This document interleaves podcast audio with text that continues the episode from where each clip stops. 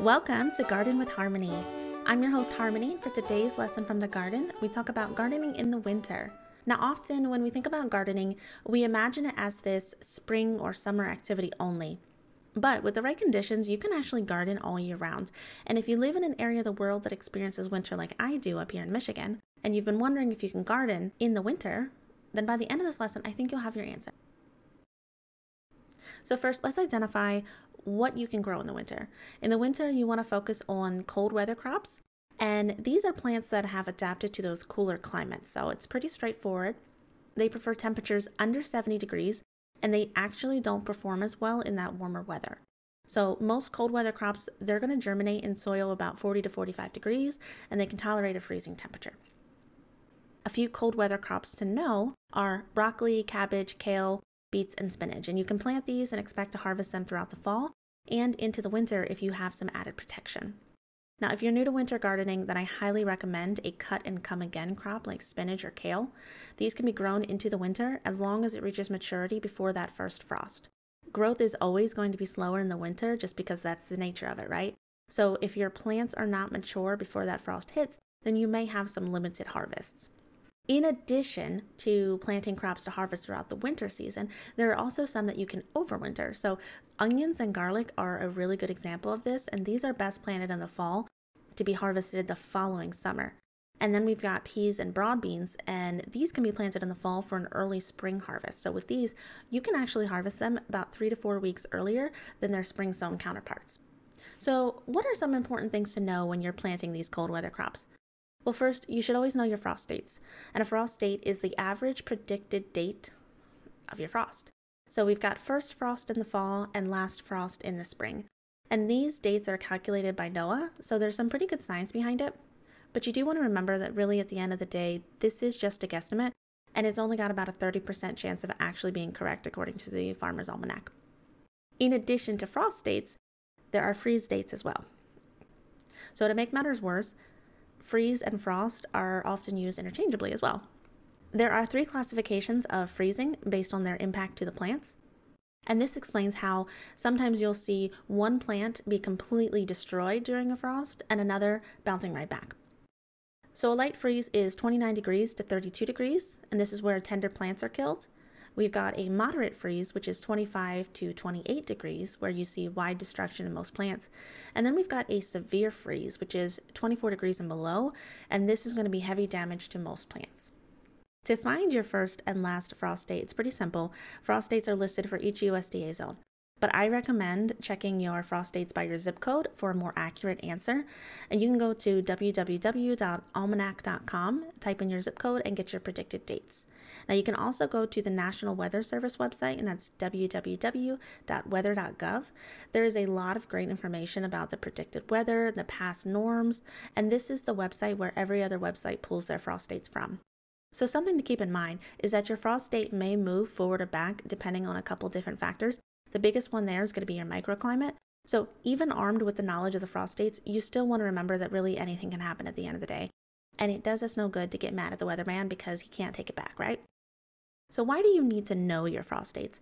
The reason you need to know your frost date is because you'll need to know when is the latest that you can plant.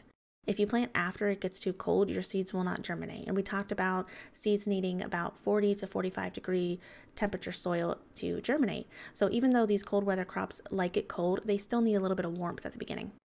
The next thing to know is that you still may need to add some additional protection, especially if you see temperatures below 25 degrees. Now, even after a hard frost, your root crops are going to be protected by the soil. And much like you would with garlic or onions, you want to lay mulch down to protect those roots from freezing as much as possible. There's a lot of different things you can use for mulch. I do want to emphasize you do not want to use hay. You can use straw, grass clippings, leaves, any other organic material you have on hand, but you, you want to stay away from um, you want to stay away from hay here. I personally am a huge advocate for using pine mulch. And I think maybe that's just because I have a lot of pine trees on my property. So it's readily available for me. I can rake the pine needles up and use them for mulch. And I found that it's super lightweight, it's long lasting, and again, it's completely free because it's it's available. I do want to add a quick side note here though. There is some disagreement as to whether or not pine needles will cause your soil to be more acidic. So for that, I'll just say that freshly fallen needles do have a lower pH, right? But even if they're turned directly into the soil right away, it would not be enough to impact your plants. And as the pine needles break down, the microbes in the soil neutralize them. So they're they're unable to affect that pH in a degree that would actually make a difference. In addition to mulch, you've also got cold frames, you've got greenhouses and row covers. These are all great options to provide protection. They create a physical barrier to keep the elements out and they stabilize the temperature inside to protect it. Now, greenhouses are, to me, the ultimate for growing in the winter, but you may not have the space, the skills, or the funds for a greenhouse, right? And I've seen everything from DIY kits to professionally made sets and greenhouses framed out of 2x4s and covered with old doors. Whatever works, it doesn't have to be anything fancy. I am a fan of function over form, and I appreciate a greenhouse made out of recycled materials myself. With a big enough greenhouse, you can grow pretty much anything, uh, you do want to make sure that your greenhouses are southern facing to take advantage of the sun that we do actually see in the summer. Now, the downside to a greenhouse, though, is that the bigger the space you have, the bigger the area that you need to stay warm, right? I mean, it makes sense. If you've got a couple 50 gallon drums laying around, or you know where you can get some cheap, paint those black, fill them up with water, and what will happen is they heat up during the day and then they dissipate heat throughout the evening. And this raises the interior temps by as much as 10 degrees. So this can be a lifesaver depending on what you're growing and what the temperatures are outside. Now, the other thing with greenhouses is that the more you can fill the space, the less energy it will take to regulate the temperature, right? Because there's going to be more things to absorb the light and energy and to radiate heat to then be trapped by the greenhouse walls. So I want you to think of a refrigerator, and I know that's kind of the opposite idea here, but just bear with me for a second. An empty refrigerator versus a refrigerator stocked to the brim is going to have a higher energy cost to keep cool because the one that's full will have to work less since there's item inside radiating cold. And with an empty greenhouse, there's going to be a higher cost to keep warm in the winter. So here's your excuse to fill your greenhouse like completely to the brim, and it's all thanks to thermodynamics. Much like greenhouses, cold frames operate in pretty much the same way, it's just a much smaller scale. You want it partially buried to insulate it. Burying it below the frost line is the standard, but if you're unable to, then the next best thing is to mount dirt around the sides. That really does help. Anything that you can do to help insulate it. The top should be made of glass or clear plastic. Using old windows and scrap wood, that is a really simple way to build a cold frame out of things you may already have lying around. And the next thing we've got are row covers, polytunnels, grow tunnels. These are all very similar with very slight differences. These are a more mobile option, and most commonly, these are going to be used to cover the in ground bed that you already have or a raised bed. So these are used with hoops, tunnels, or stakes. You can use whatever you have lying around. It's important to ensure that the plants do not touch the plastic sheeting or the freeze will impact the plants as well. Now, the next thing to consider, and this is my favorite thing about gardening in the winter, is that sometimes your plants will taste better after a frost. So, some vegetables produce sugars in reaction to the cold climates, and it causes them to take on a sweeter flavor profile. Brussels sprouts and kale are a great example of this. Cold temperatures don't cause root vegetables to produce sugars, but they actually convert the existing starches into sugars. So that itself is more than enough reason for me to continue my garden in the winter. I've got some kale in the garden right now, and I planted it this spring. I keep picking from it, and it tastes better now than it has all year. For me personally, I am so grateful that I started gardening in the winter. They say that there is nothing like eating a fresh picked tomato from your own garden, but I say there is nothing like eating fresh, frost cured kale in the dead of winter from the garden. So, to answer the question, can I garden in the winter? Yes, you can, and you should if you are able. Now we are going to take a quick break for a word from our sponsor, and when we come back, we'll get the Q&A started. Before we begin the Q&A, I'd like to take a moment to thank everyone who submitted questions. I have found so much support in the gardening community, and I am so grateful for each and every one of you. So to get us started, Jess from Michigan asks, does it really matter if my garden is southern facing, and what does that actually mean? That is a great question, Jess. If you are north of the equator, then the answer is yes, you should, and it does matter. The sun rises in the east and sets in the west, right? So having a garden facing east or west is going to limit your full sun hours. And you also want to pay attention to the, the height of the crops that you do grow. So if you place trellises, vining plants, mammoth, sunflowers, or any other tall plants on the southern portion of your garden or in your beds, they'll create shadows on those smaller plants. So a good rule of thumb is to plant shortest to tallest from south to north. The next question comes from Felicia from Alabama. Felicia asks, if zones matter, why do local stores sell plants that aren't meant for my zones? Okay, Felicia, I hear you. Okay. So that's a two part answer. First is this consider like a pothos plant. These are tropical plants. These do not grow native to the US. They don't, you know, grow in any of our zones. But we are able to mimic the conditions needed by growing it indoors, right?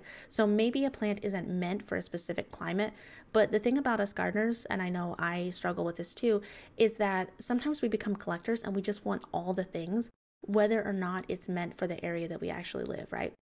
Now, the second part of this, and this is the part that gets me a little riled up, is that it can be an honest to goodness cash grab. It really can. I see beginner gardeners buy starters from the big box stores only to realize later that it's not suited for their climate and it's not going to work out. And so, because of that, I actually recommend buying from small businesses who are local to you. If you can find a, a small local nursery or greenhouse, that's going to be your best bet. And then this way, you know that not only will it be the correct variety for your zone, but you also know that the plants have been acclimated and they'll grow once you plant them because they've been growing in that zone the entire time. And our last question comes from Tyler from Pennsylvania. And Tyler wants to know what is the best gift to give my wife who wants to get into gardening? Okay, Tyler, this is a good one. So, much like any other hobby, everybody has their own preference for how they like to do things. And if your wife hasn't started gardening yet and she's just getting into it, she's still trying to find out what her preferences are. So, my suggestion would be don't buy her a gift. Um, instead, just take her to your local garden center and let her, you know, play with things and pick things out, or give her a gift card and just send her on her way and tell her to have a good time. But that's just me though. If she's the type that prefers a thoughtful gift, you can never go wrong with a hori hori knife if you really want to gift her something. It is my most used tool in the garden, and most people that I know who have one really love using it. It's just like a garden trowel, but it's it's pointed, it's a little bit more concave, and it has serrated edges, and it is a perfect multi-use beginner tool. Okay, so those were some great questions, guys. I really appreciate that. If you guys have questions you'd like me to answer, please submit on my website, www.gardenwithharmony.com. I hope you got something out of this episode, and I hope you feel empowered to apply what you learned. But what's the lesson from the garden, and how can we apply it to ourselves? Well, when we believe that we can't do something, we just don't. If we believe that with fall comes the end of gardening for the year, then it is. And if we hang up our hat and wash our hands, literally and figuratively, then that's all there is to it. But once we learn that there is a way, then we start looking at things a bit differently. So instead of seeing obstacles, we see opportunities. And instead of seeing problems, we see challenges.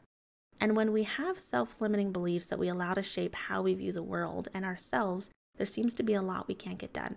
But with a little creativity and the right attitude, we can do almost anything that we set our mind to, in and out of the garden. Thank you for being here with me for today's episode of Garden with Harmony.